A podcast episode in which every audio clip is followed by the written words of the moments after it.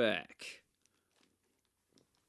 Sorry, get some feedback through my headphones and it's making me uh, feel crazy. So, welcome back to the Kyle Style Podcast. Brand new episode for you, just in time for the end of February. That is Black History Month once again.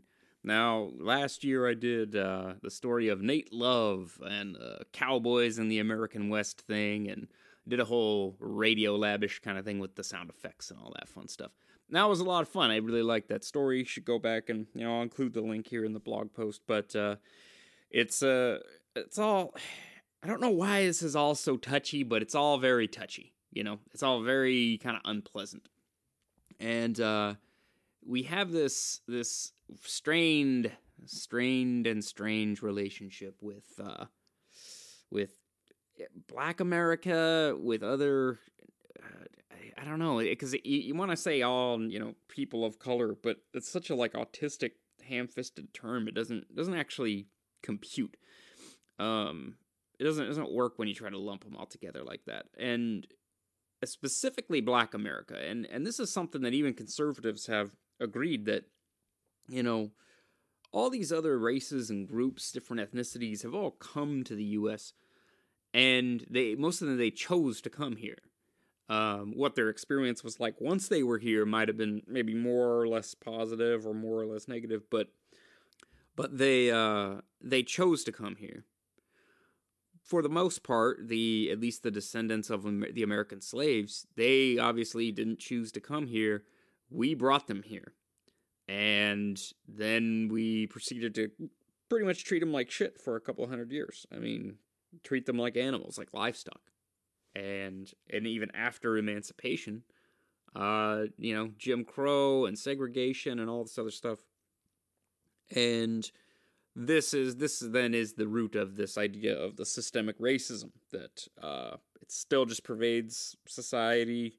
Uh, even you know, black people can have like internalized white racism, and you have this idea of like global white supremacy, right? That there's this hegemonic whiteness that permeates the entire world, and uh, and you know, and, and will you that there's no escape from it, right?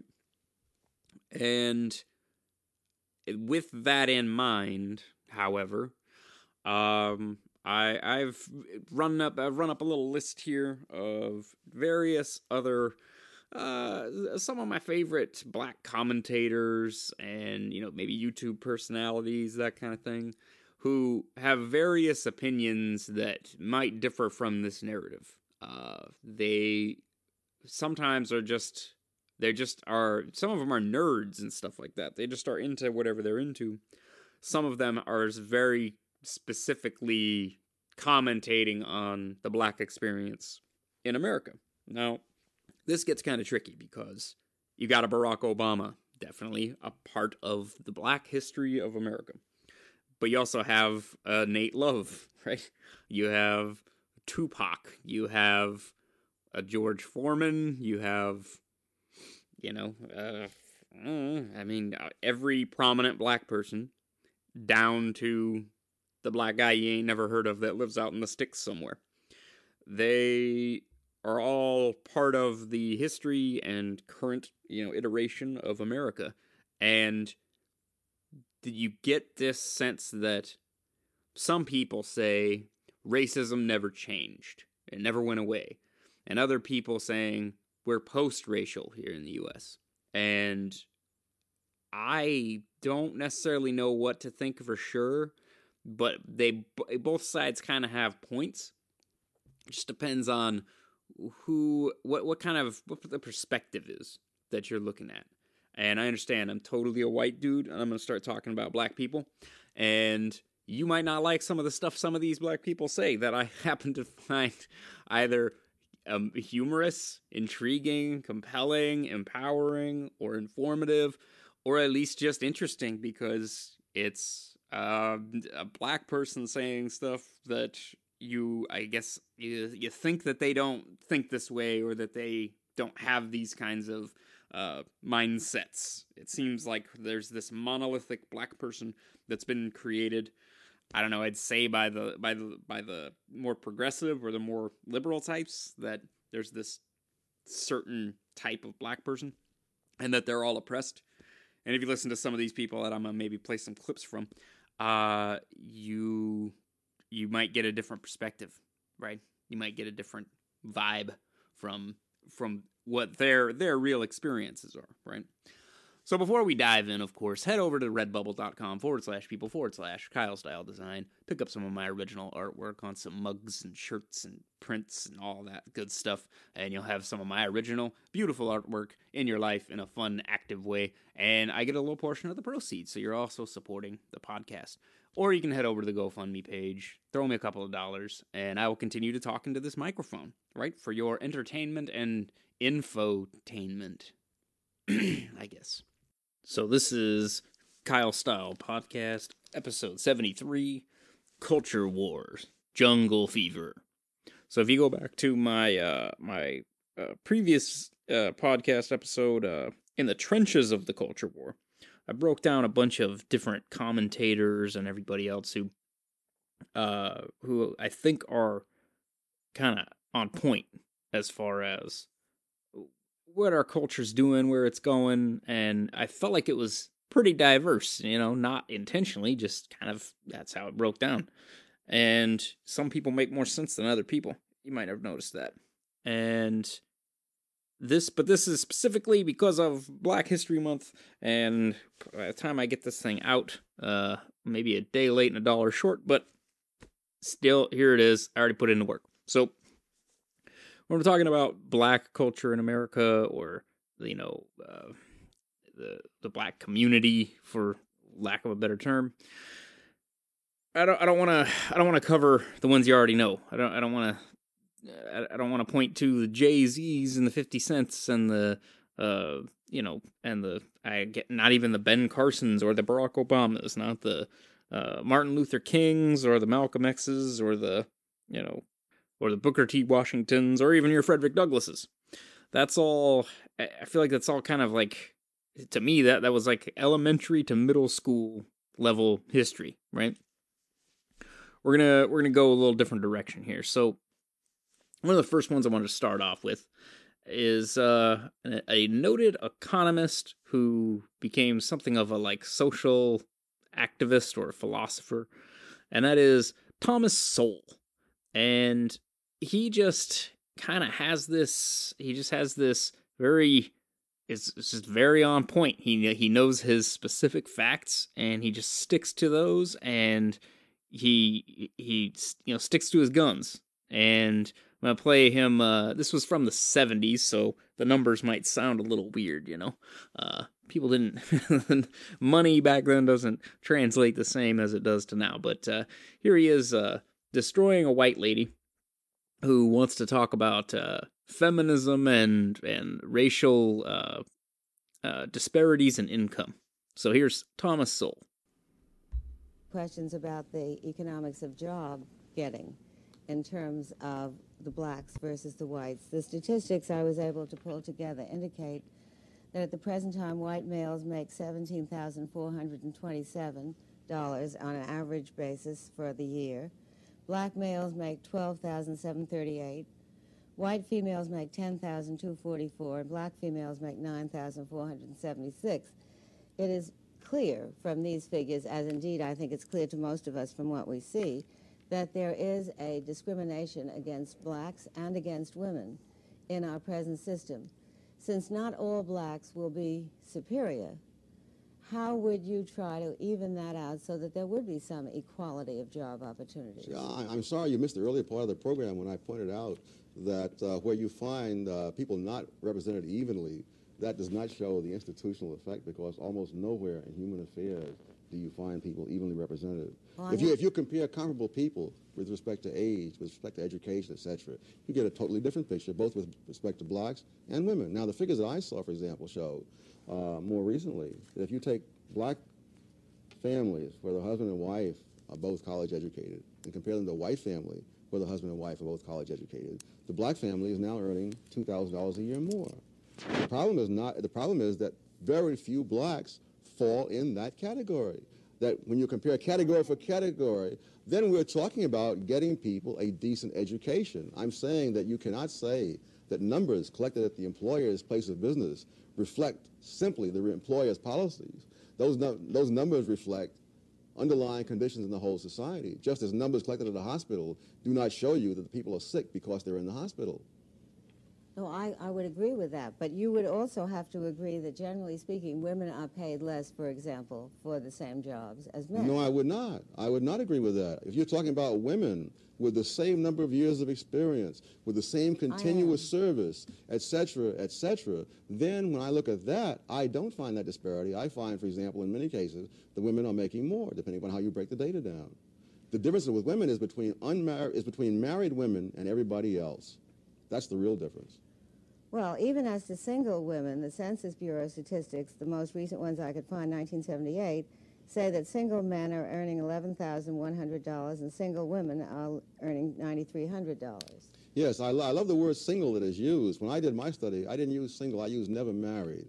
You see, a woman who is single at age 40, having spent 10 or 20 years raising children, is really not quite the same as a man of age 40 who's been working continuously for 20 years. So that's Thomas Sowell, you know, uh, giving an alternate explanation for some of the like you know the income disparity, and that's you know from I guess the seventies, and that's uh very much a a a differing opinion in terms of what the underlying causes of that uh, that maybe it maybe is a real income disparity, but where other people are saying you know, this is because of this institutional racism or sexism. He's just saying, well, you have married people, unmarried people, and the, the, the outcomes are different for different situations. And you don't really solve the problem by just saying that white people or men are being racist or sexist in their hiring practices. Like that's that could be a factor maybe, but it's not going to across the entire society create this disparity. It's a difference of outcomes, right? So that's another kind of uh, perspective on the sort of the stats and everything else. Now, this is uh, you know this is uh, Thomas Sowell is a call it a man of letters. He's an educated man, more educated than I am, and I find his conclusions completely contrary to a lot of that narrative that we're that we're seemingly constantly fed uh, over the last I don't I don't know I mean what twenty years thirty years maybe? I mean that it just it's white racism that is holding black holding back black people in America. And then you hear this differing opinion and it's like well I mean, they, they got the numbers, they got their research, you know. So I'll move forward to another one that uh, doesn't another another one. Uh, another one of these uh, uh dark skin, uh, melanin uh, empowered gentlemen, Larry Elder, who is a he was a lawyer. He hosts a radio show, the the, the Larry Elder Show, and he is another outspoken critic of this, uh, you know, what's commonly called kind of like the victim uh, narrative or the uh, victim mentality. So I'll just let uh, I'll let Larry Elder uh, lay it out for you here. Is racism still a major problem in America? President Barack Obama certainly thinks so. He said that racism is in our DNA. Really? If racism is in our DNA, doesn't that mean it's immutable? Unchangeable, but America has changed, and dramatically so. In 1960, 60% of Americans said they would never vote for a black president. Almost 50 years later, the black man who said racism is in America's DNA was elected president, and four years later, reelected. That's only the most obvious example of racial progress. There are many others. Take interracial marriage. As William H. Frey of the Brookings Institution wrote, Sociologists have traditionally viewed multiracial marriage as the benchmark for the ultimate stage of assimilation of a particular group into society. Black white marriages were still illegal in 16 states until 1967, and a 1958 Gallup poll found that only 4% of Americans approved of black white marriages. Today, that number is 87%. In 1960, of all marriages by blacks, only 1.7% were black white. Today, it's 12% and rising. Now, what about racial profiling and abuse of blacks by police? Doesn't that prove that racism remains a major problem? In the summer of 2014, Ferguson, Missouri became ground zero for this accusation when a white policeman shot and killed an unarmed black teenager. While a Department of Justice investigation of the incident cleared the officer of any wrongdoing, it did accuse the city's police department of racial bias. But what was the Justice Department's report's most headline grabbing stat? The gap between the percentage of blacks living in Ferguson, 67%, and the percentage of those stopped by police for traffic violations who are black, 85%, an 18 point discrepancy. Racism, right? Not so fast. Blacks comprise 25% of New York City, but account for 55% of those stopped for traffic offenses, a 30 point discrepancy, far bigger than that of Ferguson. Why isn't the NYPD, a department that is now majority minority, considered even more institutionally racist than the Ferguson PD? The answer is you cannot have an honest discussion about police conduct without an honest discussion of black crime. Though blacks are 13% of the population, they commit 50% of the nation's homicides. And almost always the victim is another black person, just as most white homicides are against other whites. In 2012, according to the Center for Disease Control, police killed 123 blacks, while, by the way, killing over twice that many whites. But that same year, blacks killed over 6,000 people, again, mostly other blacks. What about traffic stops? Unlike when responding to dispatch calls, police officers exercise more discretion when it comes to traffic stops. Therefore, racist cops can have a field day when it comes to traffic stops, right? Actually, no. The National Institute of Justice is the research agency of the Department of Justice. In 2013, the National Institute of Justice published a study called Race, Trust, and Police Legitimacy. Three out of four black drivers admitted that they were stopped by the police for a legitimate reason. Blacks, compared to whites, were on average more likely to commit speeding and other traffic offenses. The Institute wrote seatbelt usage is chronically lower among black drivers. If a law enforcement agency aggressively enforces seatbelt violations, police will stop more black drivers. The NIJ's conclusion these numerical disparities result from differences in offending. In other words, not because of racism. Similarly, the National Highway Traffic Safety Administration also found that blacks violate traffic laws at higher rates than whites in every offense, whether it's driving without a license, not wearing a seatbelt, not using a child safety seat, or speeding. Is there still racism in America? Of course there is. But racism is not in America's DNA. Recent history and a lot of research and data prove it. As liberal Harvard sociologist Orlando Patterson said, America is now the least racist white majority society in the world, has a better record of legal protections of minorities than any other society, white or black, offers more opportunities to a greater number of black persons than any other society, including all of those of Africa. Patterson, by the way, is black. So there's some statistics for you and the studies and everything else. And it's very challenging, right? You go, God, it's not as clear cut as even someone like a Barack Obama. You know, you would think would be kind of truthful or at least accurate, and there it is, kind of opposite. And I want to go back to that. Uh, he threw out that statistic, which I've I've heard, which is that uh, basically half of almost half of all homicides in the U.S. are committed by by black people. Now, there's about 13% of the population is black.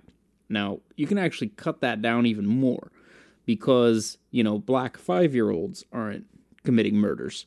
And as with most crime, especially violent crime, it's going to be mostly men. So if you cut that 13% about in half, because it's roughly half men and half women, you got like 7.5%. You take out the young children and the very old, uh, because I, I recall something like it's like if you reach the age of like 40 without having been incarcerated for some something anything, you probably won't, right? So you take the call it 35 to 40 and above, you take the, you know, 14 to 0 out and it's actually and you take the women out because I mean women are committing crimes as well, but you know you, you chop that down and you're you're at what you know seven and a half percent, maybe like four, maybe five percent of the black male population for the most part is responsible for almost half of all violent crimes. And again all like most of their victims are going to be other black people and this is troubling. I mean if if the if those numbers are accurate uh that's that's horrific. And then you go okay what's happening here? Is this really just is this access to guns? Is this is this just you know uh, uh, whitey won't give black people jobs? Is this uh, the police are framing black people? I mean like what how do, how do you get to that number with that much of a disparity right? So that's troubling. And quite frankly i don't i don't really see people taking that seriously. Not in the sense that uh the it, it kind of keeps getting worse. And i'm not hearing sensible you know uh, measures being proposed by so-called progressives or liberals or i guess even conservatives. I, I don't really hear anybody trying to offer some kind of solution to this kind of rubik's cube of different you know confluence of different social value or social you know uh, problems and everything. Uh, i'm not seeing it. And it's just going to keep happening. But of course i'm white and i don't really care and you know this is just how this is going to play out i'm actually like rooting this on right because i'm a racist white guy so let's uh you know in all seriousness let's move forward here with my jungle fever playlist uh who do we got up next oh mr Taleeb Starkes. Now, let's get uncomfortable, shall we? Uh, Mr. Taleeb Starkes is a he's a, uh, writer of books and a, a harsh critic of uh, Black America, if you could say say that. He wrote a book that is uh, aptly titled "The Uncivil War: Blacks versus Niggers: Confronting the Subculture Within the African American Community." it's you know it's one of those titles that just it's real muddled you know you're like god what are you trying to say you know just really is is really you know you're like god what do you what do you want about man? So here is here is taleeb who you can catch his show the safe space podcast uh the taleeb starkes safe space show is over on uh, compoundmedia.com fantastic show. And he's very funny while dealing with a very very heavy topic that literally is playing out in terms of life and death, right? And he might be harsh and he might be a bit insensitive, but uh, you you got to hear this sometimes. You know, you got to hear some of this unpleasant stuff if you're gonna if you're gonna pretend to care about what the trajectory and the future of our country is, right? Which as I said in the Nate Love episode, includes black Americans. You're you're here with us. We're we're in this thing together, okay? I'm I'm with you. So let's do Taleeb and uh asking uh well proposing the top 5 issues for uh the top 5 issues facing black America. What are the 5 biggest issues facing blacks in America? Here's my list. Problem number five the victim mentality. Nothing holds someone back more than seeing himself as a victim. Why? Because the victim is not responsible for his situation. Everything is someone else's fault. And the victim sees little chance of improving his life How can he get ahead if someone is holding him back? All this makes the victim unhappy, frustrated, and angry. This is how too many blacks see themselves as victims. So much so that their victim status becomes their primary identity and their ruling ideology. I call it victimology. Unfortunately, many black churches preach this victimology. Many black parents pass it on to their children. Inner city schools teach it to their students, and the black media reinforce it. Meanwhile, the NAACP and other black grievance groups fundraise on it. Problem number four lack of diversity. Blacks repeatedly demand an honest dialogue or debate about race. But how can there ever be an honest dialogue about race between blacks and whites when there is virtually no honest dialogue between blacks and blacks? It's hypocritical. And if a black doesn't think whites are ultimately responsible for black people's problems, they're labeled a sellout, Uncle Tom, or race traitor. As long as this type of groupthink exists, race reverence of the Al Sharpton, Jesse Jackson type will continue to be celebrated, while independent black thinkers such as Professors Thomas Sowell and Walter Williams will be shunned. The honest race dialogue and debate that first has to happen is not between blacks and whites, but between blacks and blacks. We demand diversity from others, but need to practice it ourselves where it really matters in thought, opinion, and even political affiliation. Problem number three urban terrorism. As just about everyone knows, but too few talk about publicly, in majority black cities, violent black on black crime is rampant. A Department of Justice study from 1980 through 2008 revealed that blacks accounted for almost half of the nation's homicide victims, 47.4%, and more than half of the offenders, 52.4%, all while being 13% of America's population. The Tuskegee Institute conducted a study of all known lynchings of blacks that occurred between 1882 through 1968. During this 86 year span, which is essentially the post Civil War era up to the Civil Rights era, 3,446 blacks were reportedly lynched.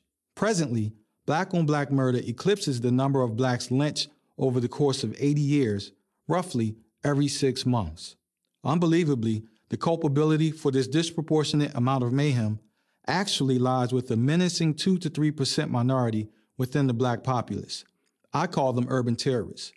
And since they're literally spawned from problem number two, the black community protects them. Problem number two proliferation of baby mamas. The disintegration of the nuclear family has led to an astronomical increase of single mother households. According to the Moynihan Report, in 1965, nearly 25% of black children were born to unwed mothers.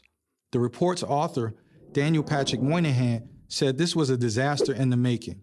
He was, of course, vilified by so called black leaders and their progressive allies. But he was right. Today, the out of wedlock birth rate is nearly 75% and even higher in some urban areas. To be clear, baby daddies share this responsibility with baby mamas. Yet, while baby daddies are blamed and rarely shown compassion, baby mamas are rarely blamed and receive both compassion and support. This lopsided dynamic and the previously listed pathologies stem directly from the number one problem facing the black community. Problem number one unquestioning allegiance to so called progressive policies. Unwavering loyalty to progressive liberal policies is the primary reason these dire conditions persist. It both makes them possible and perpetuates them. It's no coincidence that progressivism is the common thread that binds predominantly black cities where single parent homes, failing schools, rampant poverty, and crime predominate. Look at cities like Detroit, Philadelphia, and Baltimore. They've been run by progressive Democrats for decades. If their liberal policies were at all effective, these cities should have become models of economic growth and prosperity. Instead, they're models of dysfunction. By fostering and exploiting the victim mentality, discouraging self examination, subsidizing baby mamas, and making excuses for black thugs, so called progressive policies don't alleviate the problems that afflict the black community, they aggravate those problems. You may have noticed that racism did not make the list. Why not? It's simple. There will be no solution to the problems afflicting black America until more blacks recognize that the issues plaguing our community are ultimately self inflicted. Does racism exist? Sure. But there are other problems far more serious. And waiting until there are no more races will mean waiting and making excuses forever. So that's Taleeb. Uh, laying out some statistics for you and being kind of uncompromising, you know? It's just kind of like it's it's weird again being like being a white person and really being kind of like on the outside of what you know, what you could call the black community or whatever like a lot of these statistics don't they don't include me they don't affect me and yet when it comes down to you know rhetoric right it comes down to these these incidents that have happened and and Ferguson and these riots and and all this kind of stuff you it starts to bleed over right? It becomes part of uh you know political campaigns and everything else. And these narratives make people feel comfortable. Like on the, on the one hand this narrative that someone like Taleeb is putting out, or Larry Elder, or Thomas Sowell, they are they're pushing that that narrative, and that narrative is kind of one of empowerment, but it's very much contrary to uh, what the I want to call it the mainstream narrative is, which is the pervasive racism holding everybody back kind of narrative. And then it does start to affect call it my life, right? When you have things like gun control measures being put in place because uh, they're trying to curb black gang violence in Chicago, and then they try to use that as a model to to to enact gun control in other states. Well, now you're talking about constitutional rights for all citizens based on crime happening in you know a few major cities, and that starts to affect other other you know, starts to affect everybody, right? And the idea that we view what we call ghettos as these kind of like in Europe they have a word for it. It's called no-go zones.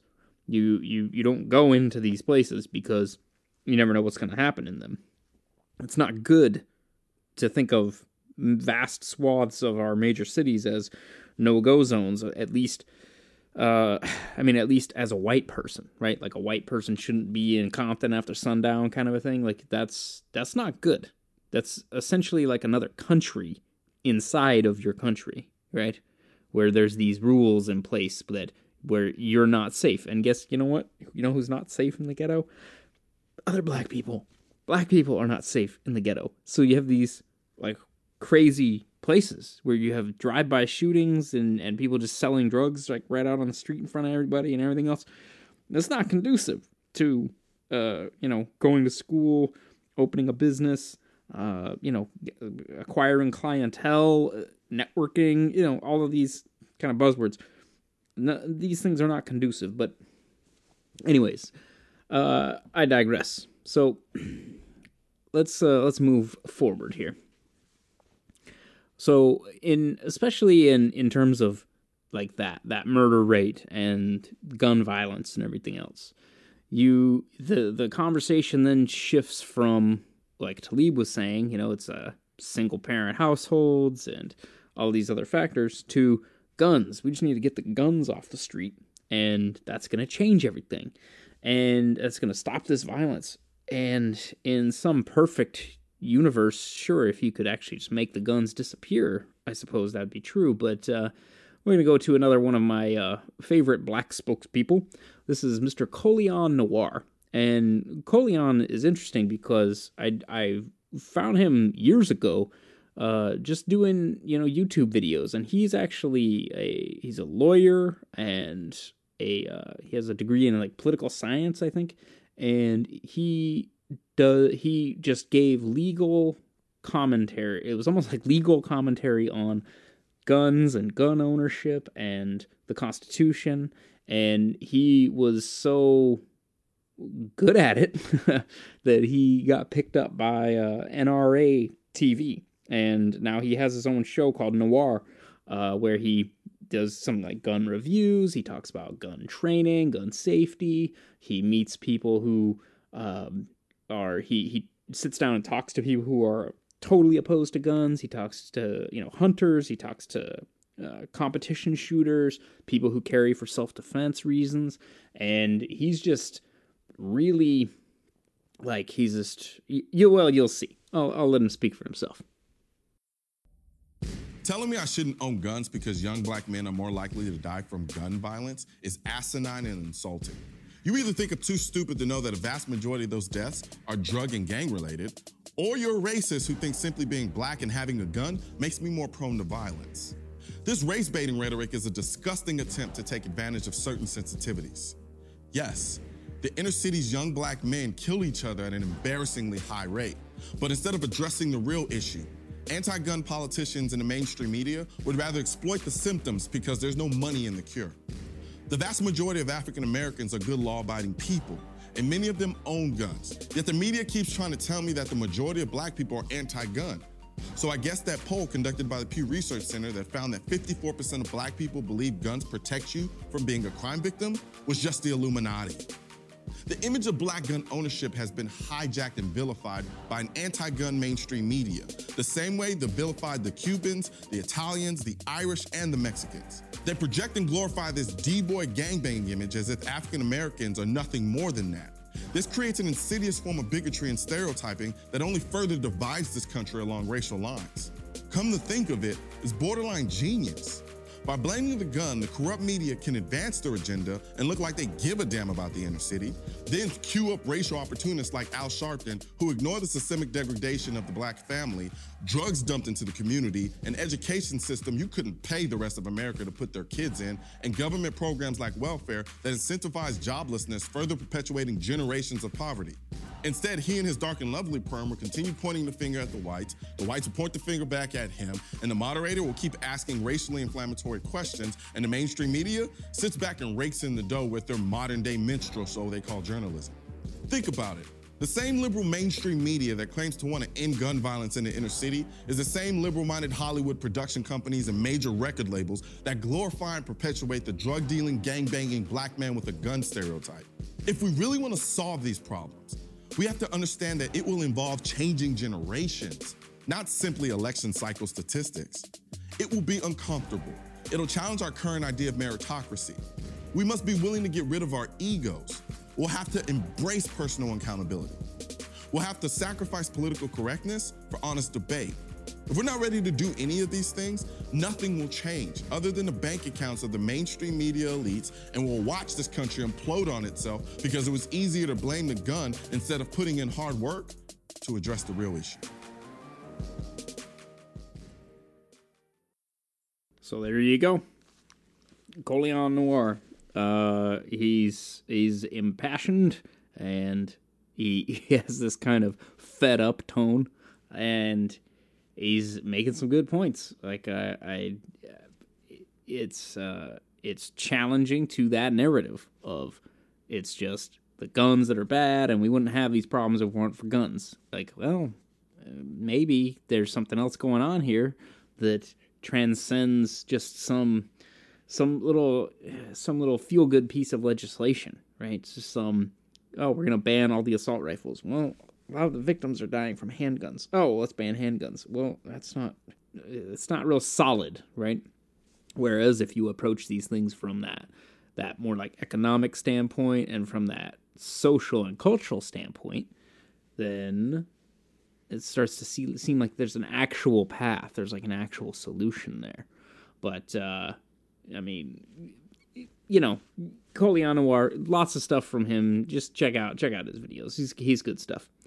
So, and like he's saying, you know, if you if you have a uh, you have that continuous uh, reliance on the the same attempts at a solution, right? That if you you just you keep doing that, you keep doing the same so-called solutions that have been tried for I mean, decades now th- that it, things will then change. And it's like well maybe that's not the solution. Maybe there's a different maybe there's a different solution you know? And uh in that in the spirit of that, let me uh, let me skip to another another guy who he uh, this is uh, Anthony Brian Logan, and he's just a, a, dude who I think he has a day job, but uh, he has been doing some interesting YouTube stuff, uh, you know, media breakdowns and uh, controversial topics and everything else, and he's another he's another bald black dude. Something about black dudes being bald and it like you know it, it works on black dudes a little more than it does on white dudes. Um, but uh, he was he's a conservative, right? He's a conservative dude, and he he speaks very uh, he he speaks very pointedly, like he's he's very methodical with his speech, and he uh, he was I think he's a Trump supporter essentially. If you listen to this video here, you'll you'll see what I'm talking about. And he proposes this basic idea that, you know, like maybe it is time to try something else. So here's Anthony Brian Logan. Look how much African American communities have suffered under Democratic control. To those I say the following What do you have to lose by trying something new like Trump? What do you have to lose?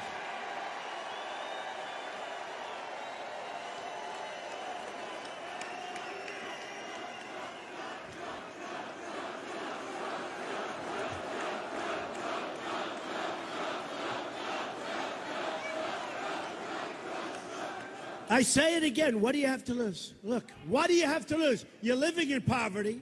Your schools are no good. You have no jobs. 58% of your youth is unemployed. What the hell do you have to lose?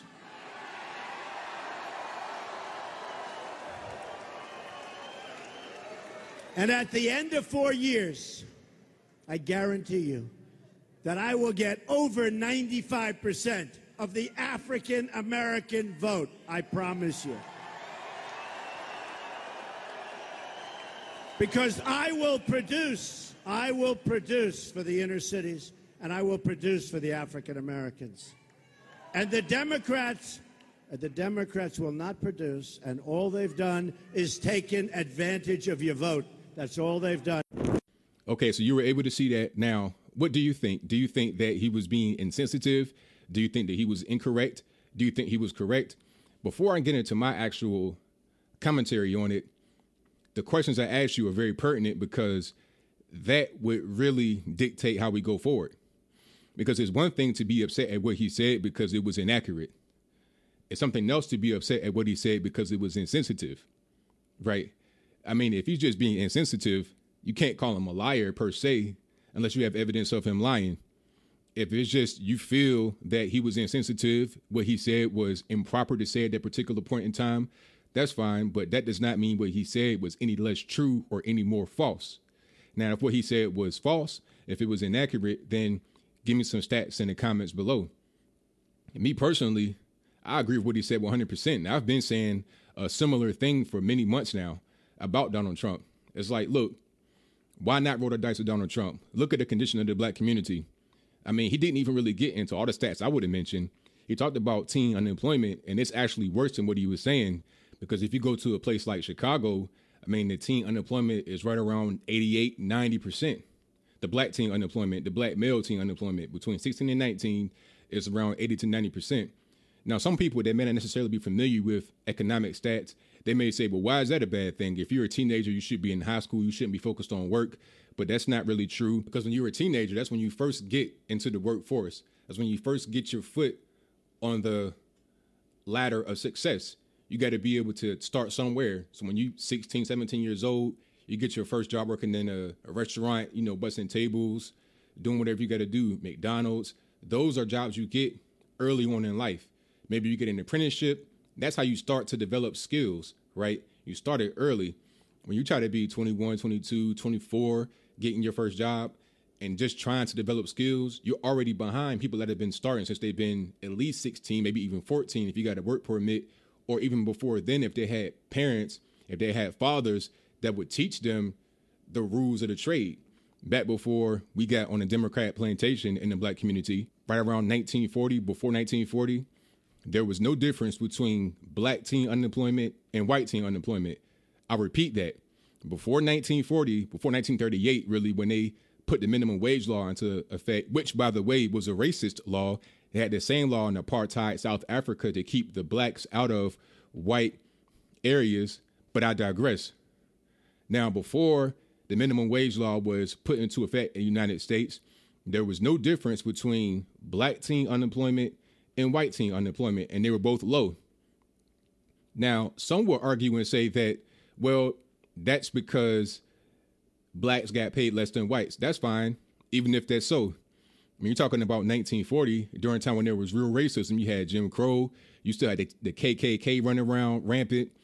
So this is during a time where we were still trying to build as a country and get towards a place where we were away from slavery, right?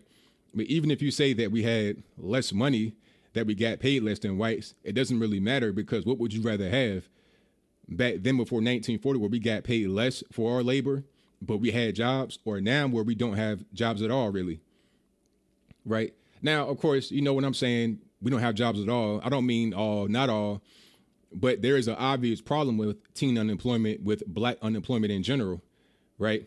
And you're talking about one out of every four black households is on some kind of government assistance. You know, WIC, EBT, TANF, etc. Right? We're in bad shape.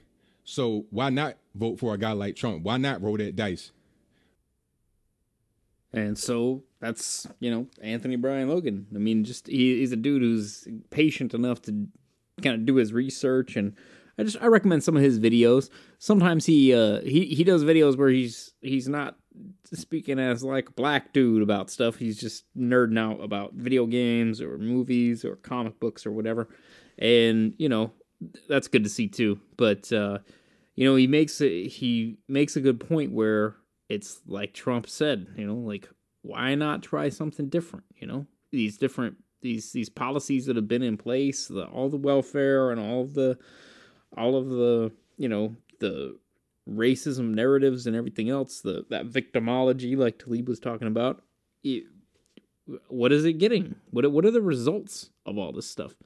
And it's uh it's it's tricky. I mean, it's again like a lot of this stuff doesn't affect me directly anyway, you know, not not directly, but I try to put myself in their shoes. Like what would I do if I was in that same kind of situation, right? And it's uh I don't know, it's like it see it seems very dire and it seems like something has to be done, but no one knows what to do if that makes sense. It's like no one's certain about what they need to do. So, you know, this, and this isn't just supposed to be, this isn't supposed to just be the uh, conservative, the conservative Negro uh, podcast, but uh, we're to hit one more. And I realized I hadn't had a woman on the list yet, you know, because I'm sexist. And so I wanted to wanted to hit you up with uh, Sonnie Johnson. And Sonnie Johnson is an interesting uh, an interesting figure. I mean, she just she is black. She owns being black. She sometimes takes up, you know, black issues while at the same time just has has a a positive kind of pro-American attitude and she talks really fast, so try and keep up, all right? A trip through Liberalville.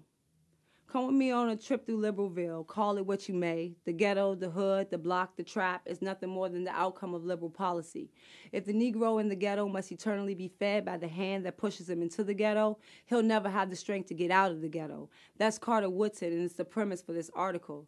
Now, when most people think about Liberalville, called by one of the aforementioned nicknames, they think drugs, crime, trash, and desperation, low grade public housing, limited job opportunities, and no chance at a quality education. They just forget to look at the equation. People plus liberal politics equals total degeneration. You need a better tour guide. What's really there, the liberals had. People of all faiths, colors, and creed, all with a basic need to belong. See, it's the same song from 8 tracks to wax, CD to iPod. Living in Liberalville is hard. Or is it? Let me tell you what I see when you remove the Democratic elite. I see the poet. Feelings into verbs, action into words. A revolution has occurred in modern day storytelling. His wit is hard to defeat. His desire makes it hard to compete, but his skill stays on mixtapes and side streets because we find value in the industry. I see the artist, a vision in his head bigger than any paper or pad, graffiti formed on walls, and it's sad. We find no value in the art that he shares. So it stays in Liberalville halls instead of on museum walls. His property values continue to fall.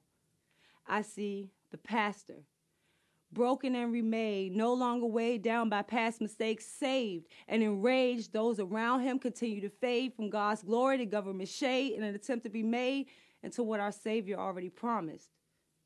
I see the banker. He never stepped foot out of Liberalville still. The boy can convert euros to yen and back to dollars again, accounting for inflation and taxation, trapped in a situation where he doesn't understand the value of his instant computations. I see the politician on a mission to stand in opposition to anyone who would change the rules halfway through the game. He can rev up the folks, folks and gather the vote, but it's a shame. He has no power or desire until shots are fired and the people need someone to blame. I see the lawyer, not court, but street appointed masters of defense, not bar, but street associates of common sense. In a pinch, he can play name that crime. He can list the charges, guess the verdict, and predict prison time. Dirty hands and deeds protected by a brilliant mind. I see the social worker. Two kids of her own, two of her brothers, never doing for self, always for others. I shudder to feel such a backbreaking weight. Low funds, short supply, and empty plates, and a support system that says, wait, fall a little further, then we'll save the day. I see the psychiatrist. Oh, she may be whacked out, she may seem, but for free she'll break down your dreams whether you asked her to or not. She spots those who pass with a swift kick in the ass and says, Hold up, not so fast. Your mom did it and so did I. The answer to your problem is not getting high, it's doing more than just getting by. I see a promise. I see a possibility. A promise and a possibility with a capital P and potentially the only salvation for our community. So that's Sonnie Johnson, uh, political commentary uh, commentator and beat poet, I suppose. And you know, she's you know she's a cute black girl, and she does her thing, and I think she she has a column somewhere. I think she writes, but um, yeah, you know, you again, she's expressing something there that I'm not totally clued in on. Like I like to think I know a thing or two about uh, you know black culture and whatnot. Um, the, again, that scathing thing, that that Democrat plantation idea, that uh, the the liberal enslavement kind of thing, is it's very it's sort of pervasive. It's it's more it's more pervasive than I thought. It's more common than I thought. There's a there's a satis uh, dissatisfaction rather with liberal policies, with Democrats, and with in some cases white liberals. Like some of these some of these black commentators have a, a, a disdain for what they think of as white liberals who are thinking that they're helping, but they're continuing to buy into of like racist narratives that they've built up in their own minds, right? And they're not actually engaging with black people in a in a very realistic way. And it's it's uh interesting to see that uh it's not as it's not as one-sided as you'd like to see again that like kind of that that monolithic black person thing that's not real that's a weird kind of social it's a weird construct that isn't their real life right and it denies individual people agency and, and individuality so that sucks but uh, it's again it's not all about just black people and black issues Uh, here's uh, here's Sonnie talking about uh, why we should be opposed to Islam. And if you listen to any other Kyle Style podcast, I've been pretty straightforward about this, and I think I'm correct. So let, us let the, the black lady talk. What are we doing with this, Sonnie? Okay, w- hadn't France been through enough? I don't know. I just heard the name James Taylor and said, who?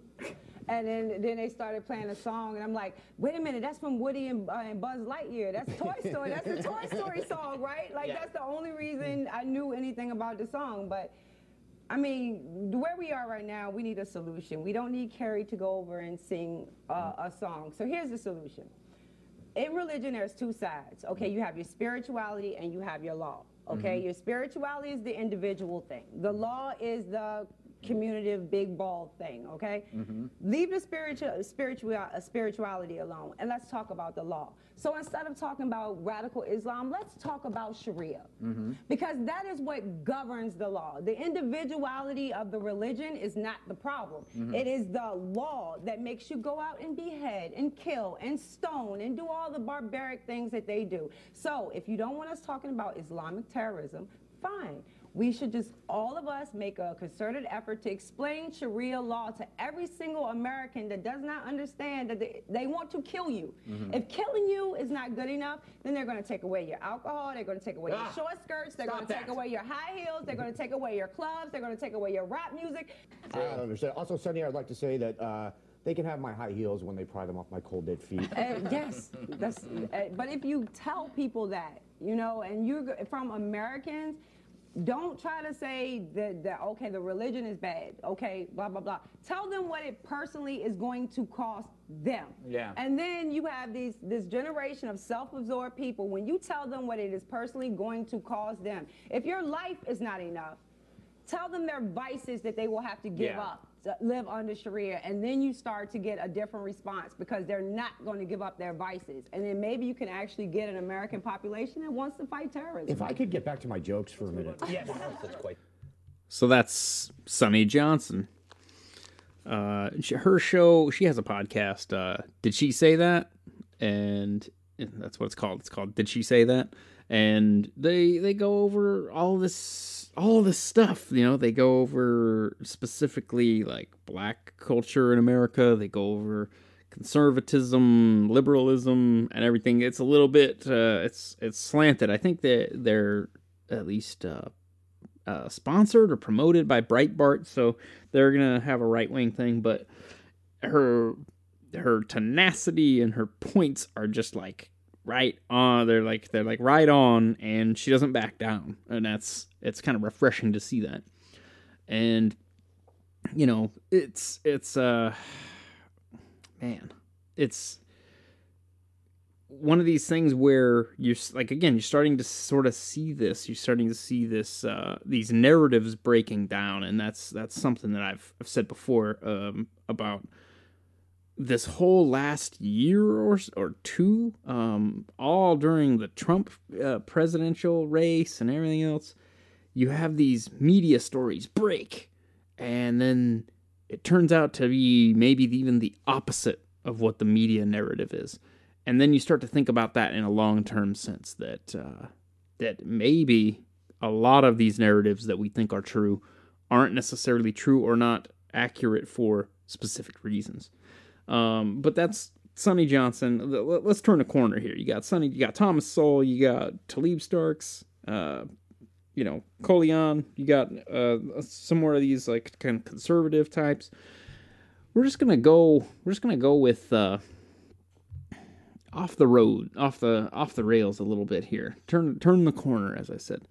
You've got this this uh, young guy, uh, some black guy. That's actually his uh, YouTube uh, handle, some black guy, and he is.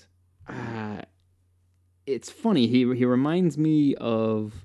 He reminds me of a, a black friend of mine who was like a, a black rocker. He was like a, a black dude who was into rock, and he he does similar to Anthony By- Brian Logan. He does these uh, media takedowns and these, you know, critiques and everything else.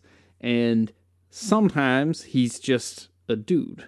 He's just he can sometimes he can just be a dude. And that's one of the key things we try to get past. Which is the exact opposite of what this podcast episode is, where I'm just making it all black people. But uh he he's able to just add commentary to things. And this is a story that uh, it came out a while ago, and I watched the original video, and I was just horrified at like how, like, just it's like it it it, it poses as being informed. These college students are talking about stuff, but it's aggr- it's horribly and aggressively ill informed.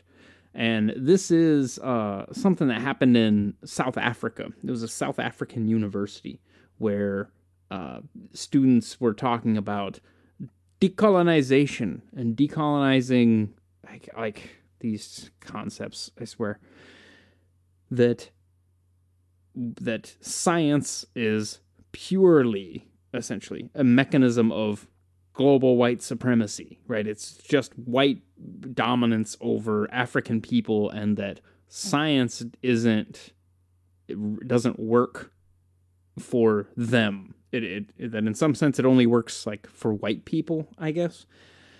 So I'll just I'll just let some black guy basically uh, mirror my own outrage about this, and you will uh, you'll see what I'm talking about here. All right, let's dive in. Hey, what's going on, everyone? So, I, I wasn't, I don't know, I, this was so ridiculous to me that I kind of didn't even want to respond to it, but it really just kind of started clawing at the back of my head. And I'm like, all right, all right, let's do this because there is a university in South Africa, and there's a little safe space, a little discussion going on about science. And uh, basically, the beef is that a lot of science that we know uh, today was founded by Western uh, colonizations or Western civilizations. You know, they discovered a lot of the science that we use, and that's illegitimate. It needs to be deconstructed because it that science may not work for, like, say, this uh, for people like in Africa like this lady though. So let, us let's, let's let's hear what she has to say. Thinking about this coming here because I thought that it was going to be one of the, the the coming questions. How do we even start to decolonize science? Because science is true because it is science, and you know what can you do? And my my response to that was, if I personally were committed to enforcing decolonization, science as a whole is a product of Western modernity and the whole thing should be scratched off, especially in Africa. So if you want, if you want. Yeah, it, yeah, it's a very fucking laughable thing to say. So I totally understand why all these motherfuckers are laughing. Practical solutions to how to decolonize science. We have to restart science from, I don't know, an African perspective, from our perspective of how we've experienced science. For instance, um, I had a question for all the science people is uh, there's a, a place uh, in KZN, in Mkabialingana, and they believe that through uh, the magic, the black magic, you call it black magic, they call it witchcraft others, that you are able to send a lightning to strike someone. So can you explain that scientifically? Because it's it is something that happens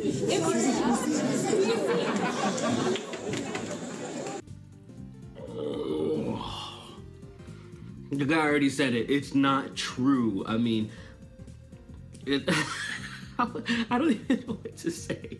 Are you seriously gonna give any credence to that? I mean, so to, according to them, like, so people like Raiden and fucking Thor are completely real, and people maybe even like Darth Sidious because you know that fucking lightning, that fucking shit that you can do when you're on the dark side. I mean, I don't know. Maybe maybe there's something to that too. You know. I don't think so. How have things gotten this crazy? I don't understand. And the video gets a little bit crazier. Just listen to what the moderator or whatever has to say about this fucking safe space. I need to address you directly. When we started this, we, agreed, we agreed on certain house rules. Okay. And by you doing that, you're disrespecting the sacredness of the space. And so I'd like to ask you to first please apologize Sorry. to the panel directly. And then number two, understand the rules that we went by in this space. Because it's going to be very problematic. This, when we started, this is not an antagonizing space. No theses can be hurt. Straight up. And so what you're trying to do is collapse the space and make it antagonizing, which we will not allow. This is a progressive space for people to say their opinions. And we have noted how those opinions are going to be laid out. So I would like you to first apologize and then go on and agree to abiding by the rules of the space. Otherwise, I'd, lo- I, I would, if you're not willing to do that, I'd please ask you to remove yourself from the space. But th- those are the rules of engagement of the space. Okay, I'm very sorry to the panel. Okay, and you agree to abide by the rules of the space. Thank you. Please carry on. So that little speech about the safe space and the rules and not being antagonistic, it, it lies the biggest problem. I mean, this is a university, you know, a place that you're supposed to grow and be stimulated. And it's just like everybody just share your opinions and don't worry, everybody's opinion is just as valuable and shit like that. I'm like, well, no, it's not. You know, what you can do is you can express your opinion and then people are going to express dissent. And the thing is, a lot of people are just expressing dissent. That guy wanted to express dissent because of how fucking ludicrous the idea of that even being, you know, lightning, being like a shooting, a shooting a curse on somebody, being legitimate whatsoever. I mean, it should be from a very young age.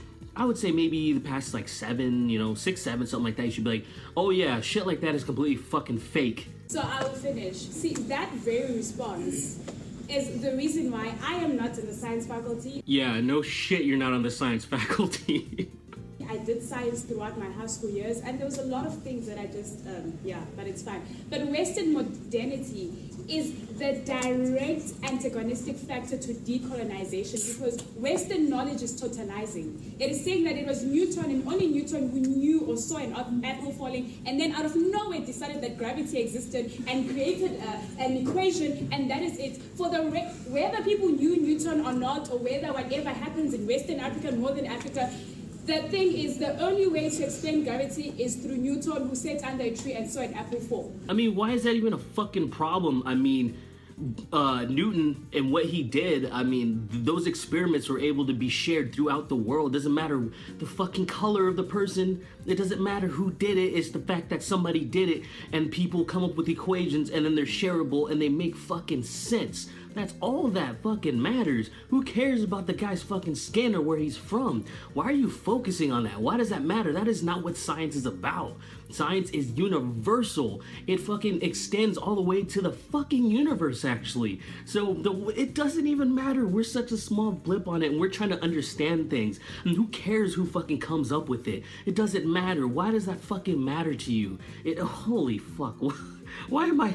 Why do I have to even say that shit? So Western modernity is the problem that decolonization directly deals with. To say that we are going to decolonize by having knowledge that is produced by us, that speaks to us, and that is able to accommodate knowledge from our perspective. So if you're saying that you disagree with her approach, it means that you are vested in the Western and Eurocentric way of understanding, which means you yourself still need to go back internally, decolonize your mind, come back and say, how can I relook at what I've been studying all these years? Because Western knowledge is very pathetic to say the least. I, from a decolonized perspective, believe we can do more as new knowledge producers, as people who are given the ability to reason or whatever uh, is that people say we do when we think or rationalize. So decolonizing the science would mean doing away with it entirely and starting all over again to deal with how we respond to the environment and how we understand it. Thank you. Um, okay.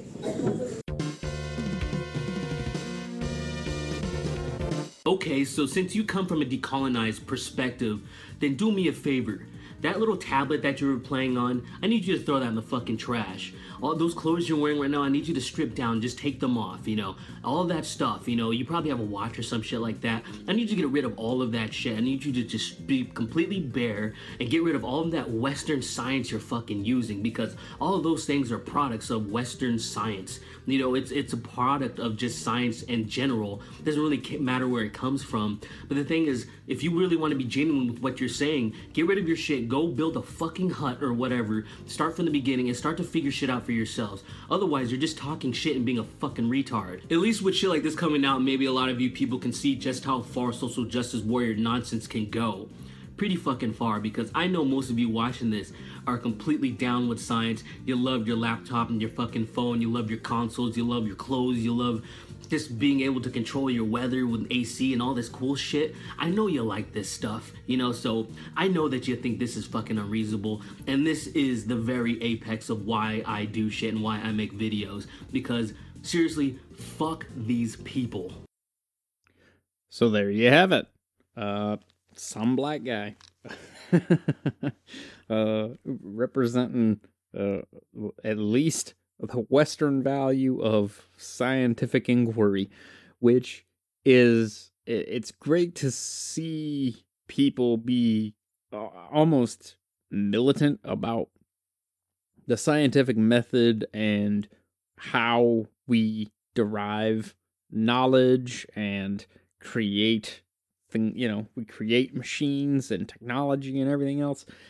And to see somebody who gets it just taking that that that clip that I, I remember seeing the South African University clip and just like I I couldn't even I couldn't even process how stupid and kind of like how uh how ill informed it was. And then you have somebody like some black guy kind of break it down and through the exasperation and the, the being flabbergasted just articulate what's wrong with it. Now, that's uh that's refreshing to see. And again, there was there was a racial aspect to the video that the South African that black South African students are saying that, you know, ah, it's like science is just uh global white supremacy with numbers. Well, maybe, but it also leads to engineering, which leads to cars and skyscrapers and elevators and satellites, which and, and computers, which allows you to have a video that goes on YouTube and a, a phone that you text people with. Like, it, it's hard to separate the, the it, it, you're trying to separate some kind of antagonistic racial uh, motivation, like white people were trying to colonize the whole world and take everything over. Meanwhile, there's Newton sitting in a laboratory, you know, like you know, doing his alchemy because he was kind of a nutcase. Um, but then doing algorithms and mathematics and, and creating calculus. You know, it, the one doesn't have anything to do with the other. And it just man, like this is this is where we are, right? This, this is where we are, where you know it's like the gun thing or the politics thing or whatever. It's like there's this racial wedge that's just been driven so deep that you can't comment on things, you can't talk about things, you, can't talk about things in like an honest way, uh, without it being becoming some kind of intensely racial conversation when it's just two plus two equals four that's not racism. That's not that's not global white supremacy. That's logic. That's mathematics. That just is it, it's manifest, right? And anybody at anywhere in the world in any time period could have come up with that simple system. Uh, it happens that it uses Arabic numerals, ironically enough, and was propagated the western you know education system and everything else and that europeans took it to a, such a high level that they were making internal combustion engines instead of africans for whatever reason okay? So anyways uh, but i digress. So turning the corner here again. We well i guess we're on the same street now because we turned the corner with some black guy uh, and and again, this is not obscure stuff. You probably haven't, you might not have heard of some of these people, but these are, you know, some of these clips and things are from YouTube videos that have maybe millions or hundreds of thousands of of hits, uh, views, and they have large followings. Some of these people, and you you might not see them on you know as talking heads on CNN or MSNBC or whatever, but they have their own they have their own platforms as Kyle Style podcast does, and they speak whatever their their truth is, right? And in some cases, I think they're right. I think they're really on to something. So, moving forward, we have uh, we have a, another another young black dude, right? Like some black guy, he's pretty young, and again, it's refreshing to see young people getting animated, getting excited about uh, you know these kind of things, and having nuance. That's the thing, like not just being angry, but having you know a, a point of view. So we'll go to that guy T, and that guy T is he's uh, I think he's like an anarcho capitalist uh, or some kind of libertarian. I'm not quite sure what he is, uh, what his uh, ideology could be framed as. But he, of course, has had to uh, confront being uh, being a young black dude in America and you know media stuff and you know Black Lives Matter and all that stuff. And he he put together this video about the uh, the Chicago kidnapping. If you remember a while back, uh, a couple couple young black kids uh, uh, kidnapped this guy who I guess voted Trump. Like they somehow knew this, and they live streamed his torture, and they were cutting his clothes off and cutting his head open and making him drink toilet water and beating on him, and it was all very racially motivated on the part of you know these young black kids, and the the, again, like those media narratives just kind of spalled out in all these different directions, and no one knew how to, you know, kind of put it in context. So instead of just continuing to white splain, I'll let I'll let that guy T kind of kind of speak his piece, and it's interesting because he he does get personal in this one, where he's he's being completely self aware about being black in America and seeing these narratives go on, which I find interesting. So here we go. That guy T. So by now you've probably already heard the story of Brittany Herring and the Chicago kidnapping. Um, what's being deemed right now um, the BLM kidnapping.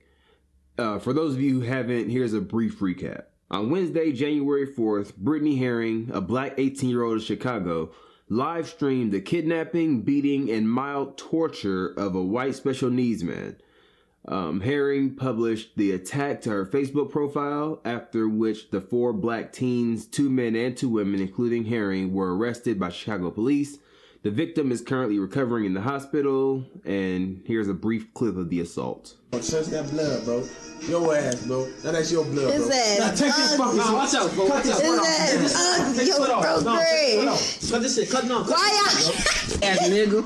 Fuck, cut his motherfucking hair off. Oh, shit, boy.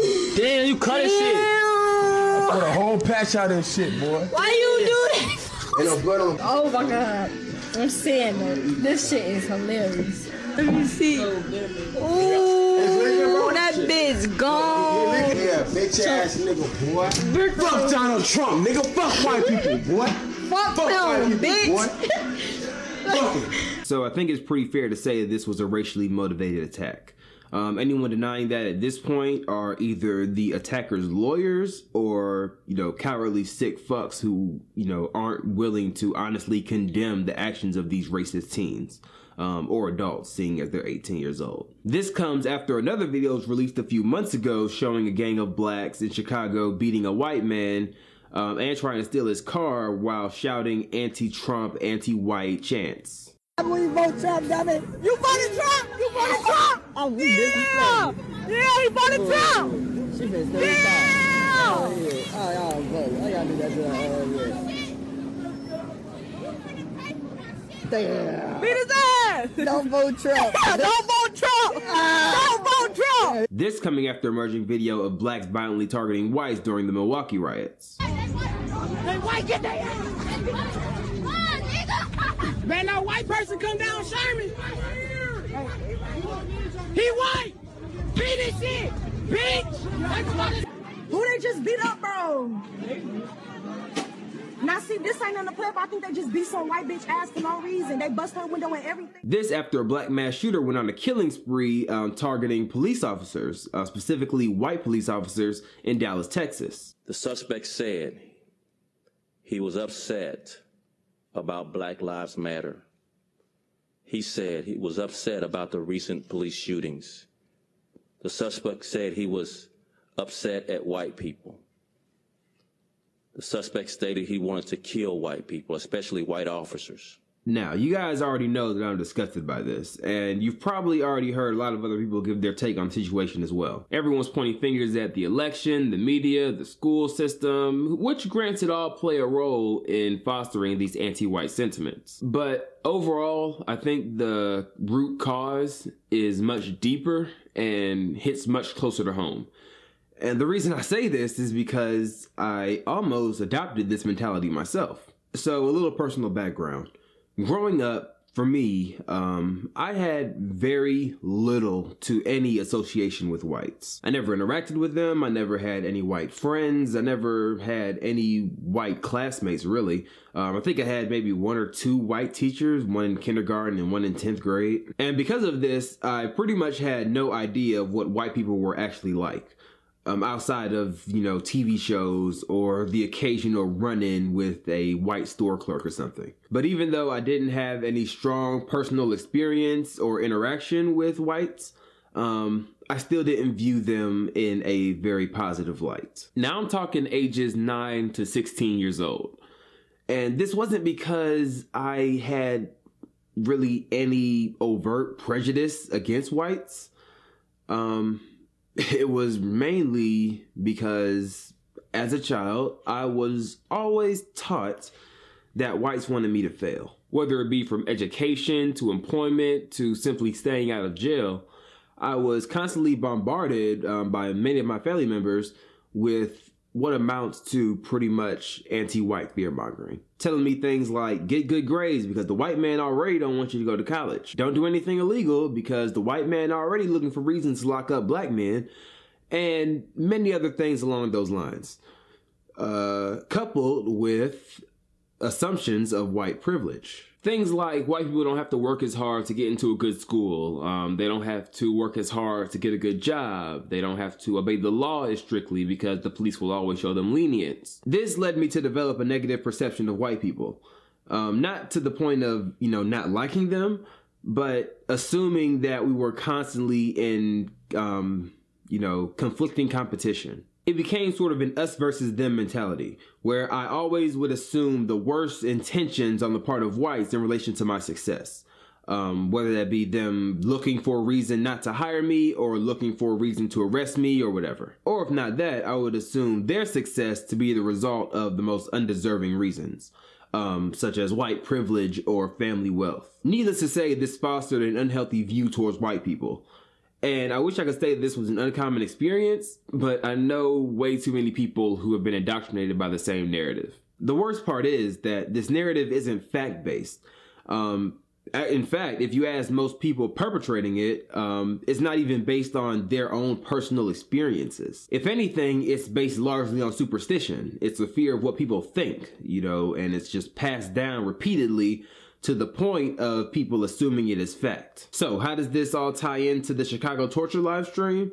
Well, I think this superstition contributes to these types of attacks. When you have an assumption of whites not being deserving of their success, actively working to stifle your success. Plus, you throw in Black Lives Matter Pan Africanism, media pushing selective outrage stories of white on black brutality, constant political fear mongering about Trump being racist, his supporters being racist, the whole of America being racist, pop culture infatuation with shaming and demonizing whites, academic institutions teaching bullshit like power plus prejudice theory, reinforcing already held biases and divisions, the manipulative obsession of historic racism being exploited to fuel present emotional hostility. So 400 years gonna stop two years ago. Okay? So 400 years gonna stop two years ago. Black people in America have become the most psychologically vulnerable and easily exploitable demographic for progressive agitators. Now, I'm not saying that things like racism, police brutality, discrimination, etc. don't exist. Of course they do, but that's so obvious I'm not even going to spend time explaining that simple fucking fact as a preemptive counter just because some idiot will try to frame this video as me cooning or trying to impress the white man. If you think that, fuck you. This video isn't for you anyway. You're already in the same camp as Brittany and these other societal hazards. You've lost all rational nuance in your perspective. If you're the type of person who tries to justify acts like this um, by pointing to historic events that happened hundreds of years ago, then you're already too far gone to reason with. All we can really hope for people like you at this point is that your stupidity be contained and that if you just so happen to try and execute terroristic acts against innocent people, that you hopefully be shot dead on the fucking spot. But for those who don't think like this, for those who haven't become completely trained pawns for leftists, don't fall victim to their will. These collectivist race hustlers out here, they want you to hate each other. They want racial violence. They want you to self segregate. Luckily, I was able to escape this mental entrapment early on. And um, you know, place priority value on individualism. And it led me to develop an awesome outlook on life. One of my favorite teachers in school was my British 10th grade economics teacher, Mr. Durbin. I think he was maybe like the only white teacher in my entire school. And he was fucking incredible. You know, and this is coming from somebody who hated going to school. Unfortunately, I only had him for one semester, um, and then he transferred schools, and that almost motivated me to drop out completely.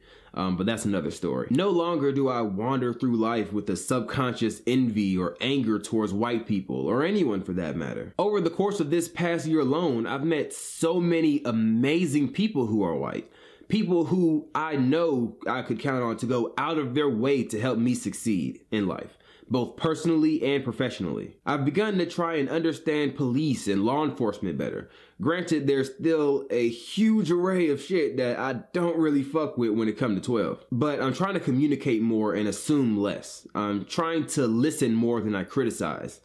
And it's such a better state of mind. I can't tell you what to do. And I'm not trying to say that all blacks suffer from this or that there's no legitimate reasons for some black people to hold uh, rancorous attitudes toward whites. All I'm really suggesting is that you try and maintain love. And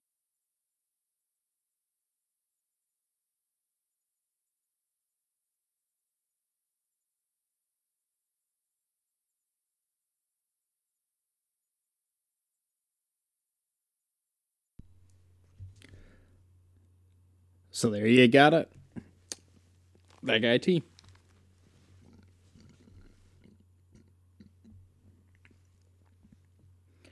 You know, try to maintain love, right? Just try to just keep a baseline of compassion and go about your day, right? I mean, it's it seems simple enough, but it's it's tricky. And it's interesting to hear, you know, call it from the horse's mouth, right? From the young black kid who has sorted out right a lot of these kind of little emotional triggers and everything you you've got these these media narratives this uh you know darren darren wilson killing michael brown in ferguson and it was it, it was painted as that this racist cop was just gunning trying to gun down a young black kid.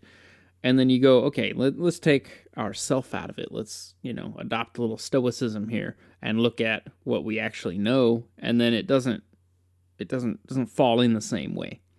And again like like with some black guy it's like it's it's gives me a little bit of hope that there there are people who just kind of are pulling themselves out of this thing.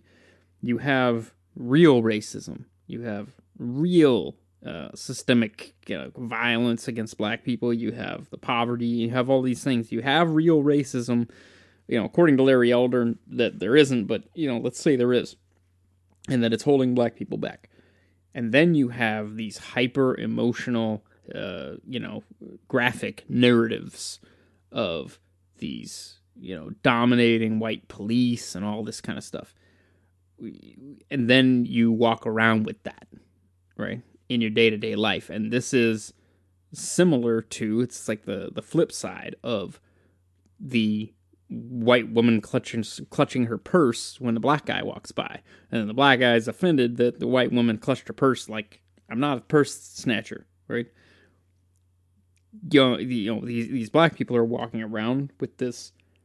Uh, the police are trying to kill me concept, and then they're going to respond negatively to a police presence, whether it's warranted or not. The same way white girl clutches her purse warranted or not.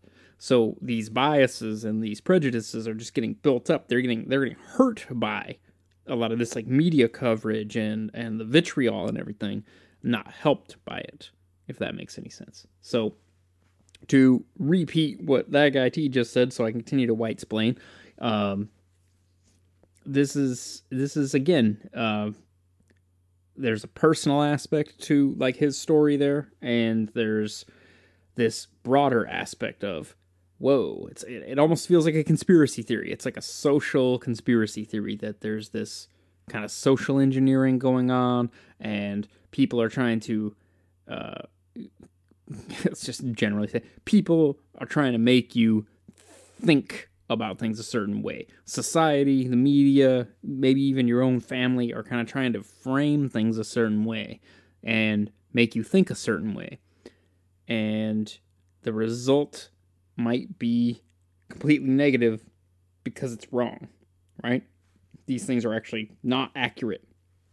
And then we all continue to churn out more hashtags, Black Lives Matter, and all this kind of stuff based on possibly incorrect information, right? now, I know, I know, you're like, Kyle, this is going pretty deep. Oh, we're not done yet. We're going to go, let's go to something even more inflammatory. Uh, I think I mentioned Tommy Sotomayor on the uh, in the uh, trenches of the culture war episode, and this is a dude who just doesn't give a fuck anymore. He he he's obviously he's a black dude who has been continuously now for God, I don't know how many years he's been doing his thing. He's got a couple different YouTube channels that he does different stuff on. And Tommy is man, he's a tough cookie. Uh he is outspokenly incredibly critical of black culture, black women a lot of times, and he has his critics, but he's even critical of his critics. that makes can you be crit crit? Can you be critical of a critic? And this video is him uh it's titled Dear black people, stop blaming whites for slavery when you chose to be slaves. Now, this is about as unapologetic as I think you can get, and as uh, as it's just he says things that on a certain level are true. You know it's true, uh, but I understand why it might not be received in the best light. Let's let's put it that way. So, Tommy Sotomayor. What's going on, everyone? It's your boy Tommy Sotomayor. Check it out. I was in a conversation with my man Tommy. He'll probably come around here and jump in in a minute, but I was in a conversation with him about something, and I'm going to say something that is controversial because, to give credit, we saw it somewhere else and heard about the thought of it, and it actually makes sense. And as you've probably been looking at the title, you know that the thing is saying slavery, yep, black folks, slavery was an option. You chose slavery, it was a choice. You had an option. Let me explain something to you. How many of you guys have heard the little saying? You know what the saying is, Tommy. You know what yeah. I'm talking about. Come, come around here. I actually heard Tommy say it, and it's very poignant. You said that guys always make this one analogy towards each other. And what happens? What's that analogy? Uh, here's the analogy. There's always a the joke, man. A guy got a gun to your head, and he gives, gives you a choice. Either you suck his dick, or you take a bullet. That's always been the question that always been asked. And what most people say? Most people say, nah, I ain't gonna do that, bro. I ain't gonna do that, bro. So. Dun, dun, dun. I had to steal my daughter's thing. but no, you think about it. If you were given the option to either get shot in the head or suck my dick, everybody say, nigga, you got to shoot me. Mm-hmm.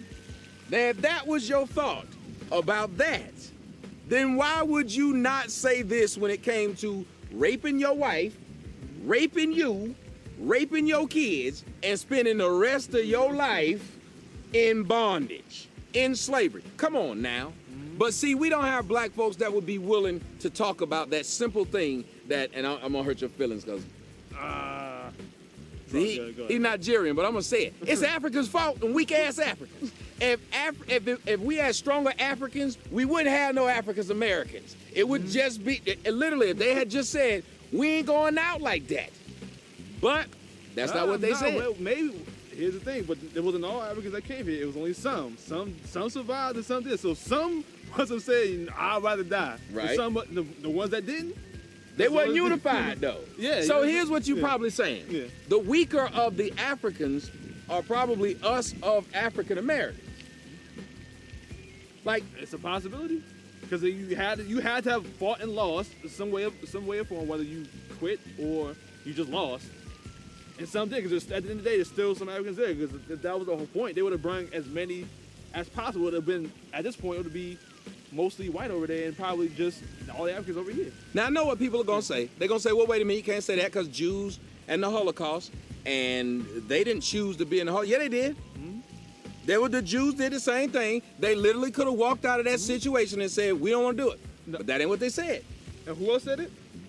Americans. The- the Americans. What what, did, what what was the saying? What's the saying? Liberty or death. Give me liberty or give me death. That's over taxes. Freedom or death. This this is Over over, taxes, over yeah. taxes, not over just straight up Bondage. rape, bondage and rape and all that other crazy crap. This is just over taxes. White folks went to war against the greatest naval army in the world. The British Army was the greatest mm-hmm. on the planet the world had ever seen. And they said, we would rather fight you to the death before we become enslaved with you. Hell, the Civil War was, they call it brother against brother, mm-hmm. over ideals. Mm-hmm. They were literally fighting family members. So I gotta ask you, black folks, why you running around talking about the bondage, and this is why I've made several videos where if black men and black women and whatever, God, that wind is blowing, but if y'all were really serious about your liberty, the biggest thing that you would do would be willing to die for it. Somebody said something when I met him out in the street. He said, the craziest thing about you is you believe the shit you saying. Shouldn't I believe it? Why would I come out in front of this camera and say stuff and be like, I don't believe that? Why would I go in front of the world, put my face out there, put my reputation on the line for something I don't believe in?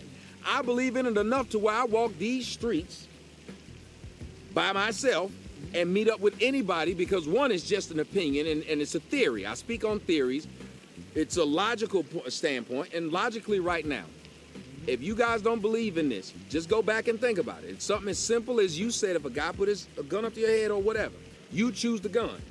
So why do you think black folks chose slavery when they didn't have to? They could have literally said, You kill me. They could have literally not been in bondage, but they chose bondage. Bondage was something they chose, and yet you're getting mad about the the rebel flag. That's a, that's a big argument, the rebel flag. And that's actually what I, I even bring it to him because this is me actually bring the topic to him because I saw the video of the woman who flags the rebel flag and everyone got mad at the, the quoted the whole quote she said where slavery was a choice and everyone got offended by that. I don't know why they got offended by that, that statement because it's a true one. Because we face with hard choices every day. If you live in any hood, you know what I'm saying? Most likely your parents suck. You know what I'm saying? Your neighborhood sucks. You have really much no like no shot at life because most likely you, you know what I'm saying you have to worry about dealing with, with gang violence and, and drug violence. I mean sorry, and drugs. Right, that's a also, choice. Like, you can choose. You can choose to sell dope, or you can choose to get a regular job. It's a choice. You can't say, "Well, I had no other options." Yes, you did. You always have options. You just might not like the type of options you had. just not great options. Right. Not, to say not to say not to say that's a SEO on its own, but you now the whole the whole premise behind slavery is a, is the feeling and the sensation of you do not have a choice. That's when you're a slave. So there's a controversial uh, kind of stance to take, and you know, uh, Tommy Sotomayor has pointed out that he can say a lot of the stuff that he says just because he's he's a black man. So white people can't say some of these things, and it's not just about being like it's not just about free speech or anything else. It's not about being able to just throw out racial slurs. It's going against the social convention the these narratives again what makes you feel uncomfortable right? I i partially hope that some of my language some of these topics some of these people that i'm highlighting here have made you feel uncomfortable. Like i want you to feel uncomfortable because that means that it's new territory to you okay? And you have to get past the uncomfortableness the discomfort and engage with it, right? Like does Tommy Sotomayor have a point? If Africans had simply been like unified and fought to the death, where would the slavers have gone? They would have gone for some uh, some other people, or, or just been like, "Whoa, this slavery thing doesn't work very well." People don't just bow down, right? I mean, it's it's a uh, it's kind of a point, and the I actually learned I've learned I've learned a lot from people like Tommy Sotomayor in terms of black culture in America. And man, I'm running the clock out on this one. We're going we're going long on this one. Uh that people black people are are are kind of terrible to each other. Like that's just kind of my my understanding. You know that that black on black murder rate and and some of the stuff I see online, just the the vitriol and the hate and everything else, it's like if you go contrary to what a certain kind of level of a certain number of black people are are for, if you go against that, you're an Uncle Tom, an Aunt Jemima, a coon, a sellout. Uh, you're trying to be white. Um, people have accused, you know, people like Anthony Bryan Logan. You you heard the way he speaks, right? He speaks kind of like a college professor, right? Uh, people accuse him of trying to be white. And if you take a position politically, socially, whatever, that is contrary to it seems contrary to the uh, that victim narrative, that victim mentality, you get called some of the most like if a white person said these things, they would be derided like across the board. They would be I don't want to say lynched. that might be going a little far for this episode, but I'm saying they would be they would be vilified. And yet black people throw these terms at each other just left and right when they don't comply or they don't, you know, go with the crowd. And it's it's fascinating to see again from the outside. I mean, I'm just watching. I'm I have access to it through you know internet and uh, some of these commentators and everything. But the idea that there there's like black skin and, and there's like dark skin and white skin supremacy. Like it's it's fascinating to see. Like uh, there's hatred and animosity within the black community towards they, they like judge judge the shit out of each other based on how dark or how light their skin tone is and we're gonna let's let's turn another corner here and we're gonna go into we're gonna go to a dude who I I I like this dude, but he would not like me, is my understanding. Uh, is, is how I perceive him. This is Dr. Umar Johnson and I believe he actually has uh, he has, I think he has a degree in education, and he's done a bunch of videos and and things that are out there about Pan Africanism. That's kind of like uh, you know uh, African people, African history, and that how that got infused in American history, and you know Marcus Garvey and in, in a sense, just black empowerment, which I'm not opposed to just in a general sense, right? Like I'm like almost half Irish. It's like it's like be being opposed to Irish empowerment when you point to good stuff Irish people have done. You you can point to all the great stuff that Africans have done. That's totally fine. Uh, but he Umar Johnson is almost like the opposite of Tommy Sotomayor. It's like he he takes the downtroddenness of black people and turns it on its head. And I feel like if I were a black person, if I were especially like a young black person, I would find this message very appealing. But let me uh, let me dive into uh, the it's like dark skin versus white skin supremacy. And Dr. Umar Johnson kind of laying some of that out for you. The smart child. And why is she the smart child?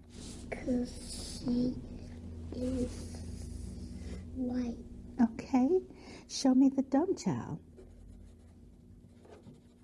And why is she the dumb child?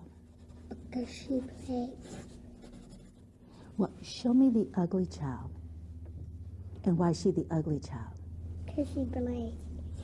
Show me the good looking child. And why is she the good looking child? Because she likes skating. This five year old girl gave some provocative answers during her test. I asked her about them later. How about you? Why, why do you want that skin color? Because it looks lighter than this kind, because this looks a lot like that one. Mm-hmm. And I just don't like the way brown looks, because the way brown looks looks really nasty for some reason, but I don't know what reason. Mm, that's all. So you think it looks nasty? Well, not really, but sometimes. Sometimes. And Brielle, they asked what color adults don't like. Do you remember what you said? Which one? That's right. That's what you said. Why do you think adults don't like that color? Dark. Dark. And adults, you think adults don't like dark? Well, maybe some adults do, but maybe some of them don't. Hmm. The questions that got overwhelmingly white biased answers? Show me the one you think most children would think looks bad on a boy. More than 70% of the older black children chose the darkest skin tones. Show me the child who has a skin color most children don't like. More than 61% of the younger black children chose the two darkest shades. Show me the ugly child. More than 57% of the younger black kids chose the two darkest shades. Dr. Spencer says the research shows the bias toward white is still very much part of our culture. all kids are exposed to these stereotypes. But what's really significant here is that white children are learning or maintaining those stereotypes uh, much more strongly uh, than the African American children. I respected Shirley, uh, Shirley Chisholm. I think her running for president of the United States was definitely an honorable thing because I think she did it from a grassroots mindset. I don't think it was done from an Obama mindset. No, obviously, I was a child at the time that she ran, you know, for president of the United States. But in my research of her and the things that I have come to learn and know about her, you know, although I didn't agree with everything she necessarily stood for, I definitely think that her move for that office was really being done for the grassroots people. I think she was really fighting for the poor, the downtrodden, in the working Yeah. class. So for Shirley Yeah. Chisholm, she's a sister who gets nothing but kudos, you know, from me. Yeah, yeah, beautiful. I wanted to kind of hear your thoughts, especially since we're talking about the Civil Rights Bill and uh, just the role, because she's a name that you don't hear often um, um, that is mentioned. She's not mentioned, as we talked about many people, you know, um, Martin Delany, and it, it's probably hundreds, or if not thousands, of brothers and sisters, but um, uh, we don't hear their name often. You know, I kind of like her. Can't be And there's another issue. Yeah. There's another issue, Miss Blue, not to cut you off. You mentioned Shirley Chisholm and you Yes. mentioned Martin Delany. Yes. One of the issues that the black community is going to have to deal with that we haven't dealt with is the issue of light skin supremacy. One of the Mm. reasons you haven't heard about Martin Delany is because he was a blue, black, purple black man. And one of the reasons you don't hear a lot about Shirley Chisholm is because she was a blue, black, purple black woman. One of the reasons Marcus Garvey was hid for so long is because he was a blue, black, purple man. Uh, You'll find that a lot of our darker hued brothers and sisters, despite their contributions, history has often overlooked it. Not just white history, but also black history. There's Yes. a tendency to uh, find more favor with leaders and activists who have been able to pass the brown paper bag test. It is something that we do. Uh, even in the conscious community, you have that same issue.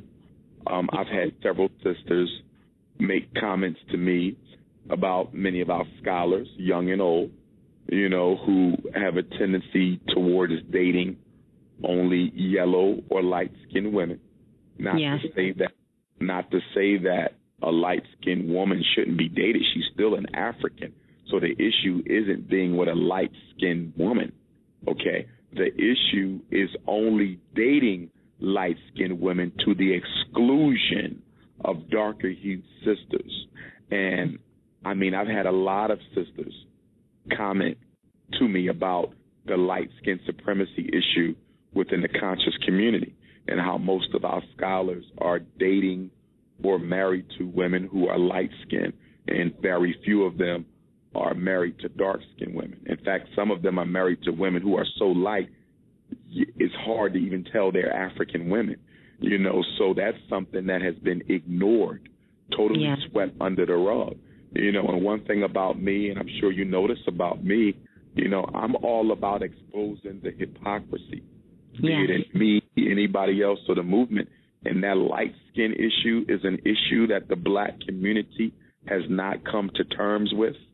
And we're not just talking about light skinned people. I want to clarify for your listeners, for those who don't understand Dr. Umar's concept of light skin supremacy, it's more about the psychology of a person than their skin color.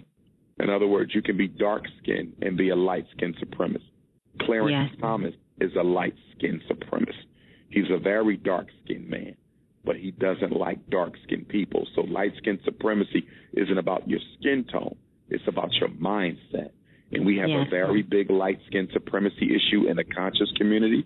We have a very big light skin supremacy issue um, in the black community in general. Even when you look at our female speakers, look at our female speakers, whether they be elders or whether they be youth.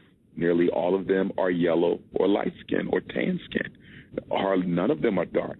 Sister Souljah is probably the only one who comes to mind of being a brown skinned sister who's on the speaking circuit. And we have to look at why that is because black people still have an issue with being black. We still have an issue with the original phenotype of Africa. And many of our conscious scholars or speakers, because many of them are not scholars because they haven't studied anything, they just, you know, give their opinions. So that's Umar Johnson giving a general breakdown about how, you know, uh, like like again, it's fascinating to look at from the outside. You know, like from the outside it's just like it's like what? You know, like oh the paper bag test and and all this. But there it's real. Um Tommy Sotomayor, Tommy Sotomayor again, kind of from the uh, opposite side, has received that scathing criticism, like, "Oh, he he's he's crispy and all this other stuff, like terms that I don't even know, like slang and slander that I don't even know about."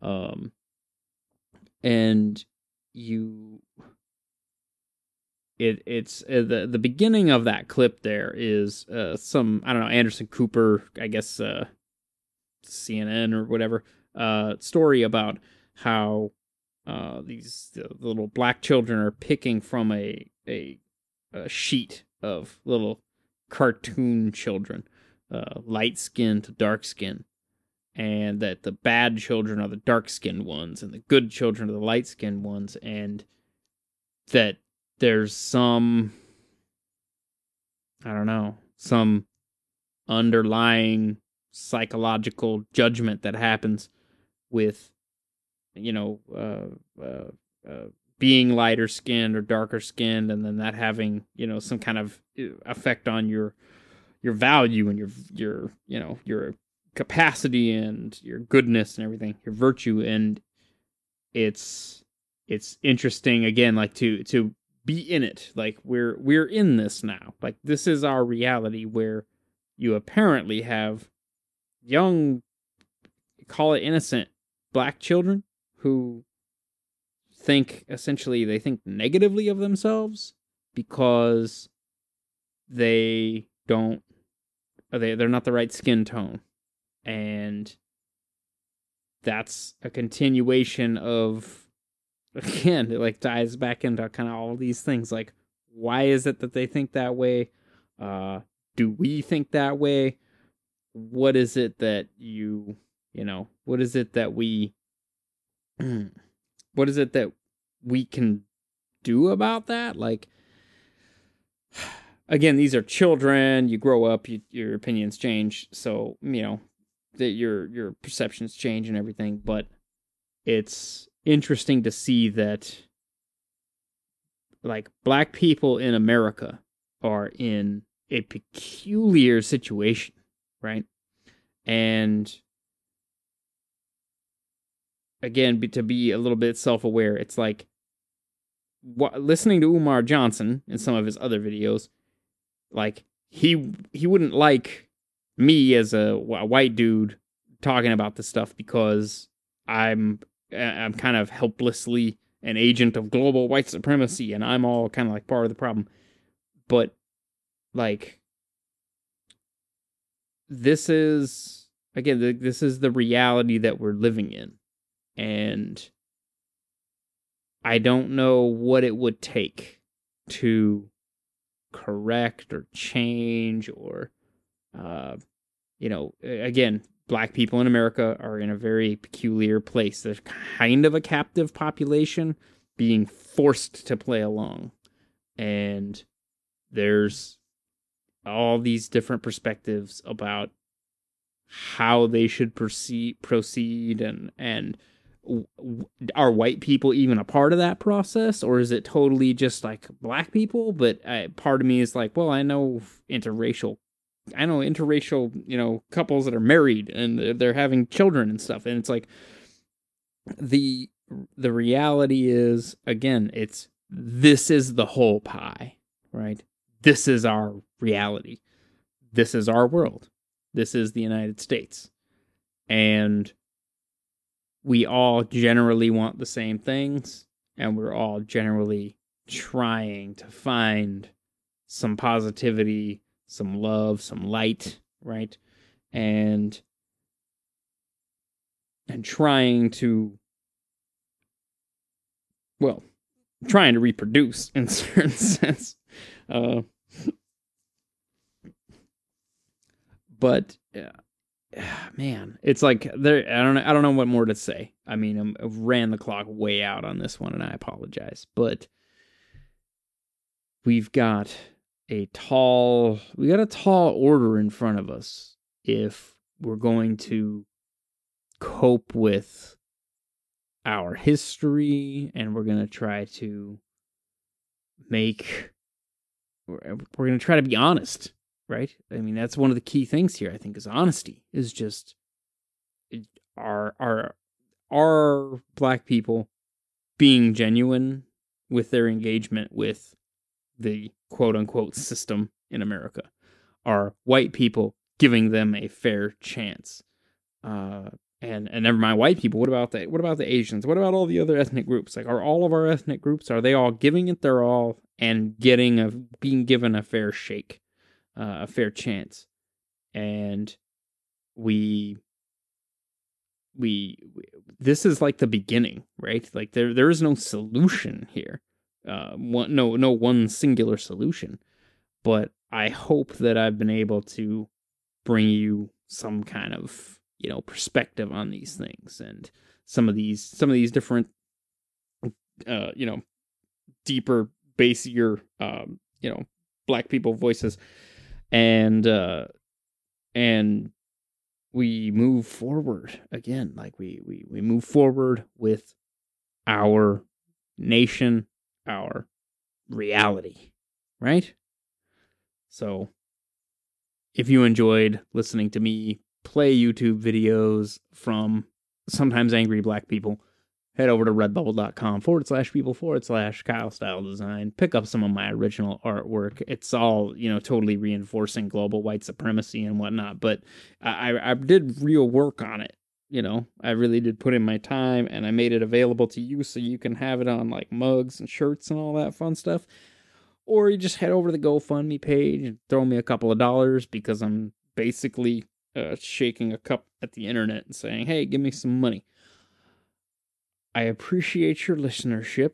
Uh, head over to my Twitter page at K Style Podcast, Instagram, Kyle underscore style underscore podcast uh, listen to me on Podcast Addict. I definitely recommend Podcast Addict for all of your podcast listening needs. And uh, gee, stay tuned for more from the Kyleverse. And uh, man, I, you know, this is this is the thing. I I was gonna do this episode, and I was like, man, like this is pretty gnarly. Like all this stuff gets really big and huge. But I talked to my black friend, and he was like, dude, I know you're totally not racist, bro. That's totally how my black friend sounds. And he was like, just do it. So I was like, okay, I'm just gonna do it. And we will see what the results of this are. If I get 10 listeners, that's 10 people who have now heard some of this. If it's a million, then maybe we reached a million people. You know, I just talking and I'm just being honest. I'm just putting out ideas here. I'm just asking questions, and I want you to do the same. So, until next time, Kyle Style Podcast out. Personally, I'm in the business of now pursuing my own self interest. And those who are still stuck in the bucket mentality, they hate me for it. Um, but their approval isn't more important than my success. And honestly, it shouldn't be more important than yours either. Stop thinking the way they want you to. Stop continuing this superstition of the white man being out to get you. Fight for your own freedom before the freedom of the collective. Then and only then do we have a chance to improve on average, in mass. Not through social democracy, but through individual successes. So shout out to the people who really believe that blacks can achieve more. Shout out to the individualists, the hoteps, the capitalists, the people who believe that blacks have the potential to rise up, rather than those who pity us and think that the most we're capable of is begging government to subsidize our stagnation. The ones that vote to give us handouts, the ones who make excuses for our shortcomings and reward us for our failures. These are the ones instilling this defeatist mentality into our culture. The ones who are telling you that you've already lost the game before you've even picked up the controller. Ignore these people. And in doing this, if you find yourself alone in your reason, in your critical thinking, in your talents and ambitions, if you find yourself in a position where everyone around you is on a suicidal path or comfortable in mediocrity. And in doing this, if you find yourself alone in your reason, in your critical thinking, in your talents and ambitions, if you find yourself in a position where everyone around you is on a suicidal path or comfortable in mediocrity, if you find yourself in this position and you have to choose between saving them and saving yourself, do mankind a favor. Do black America a favor. Save yourself.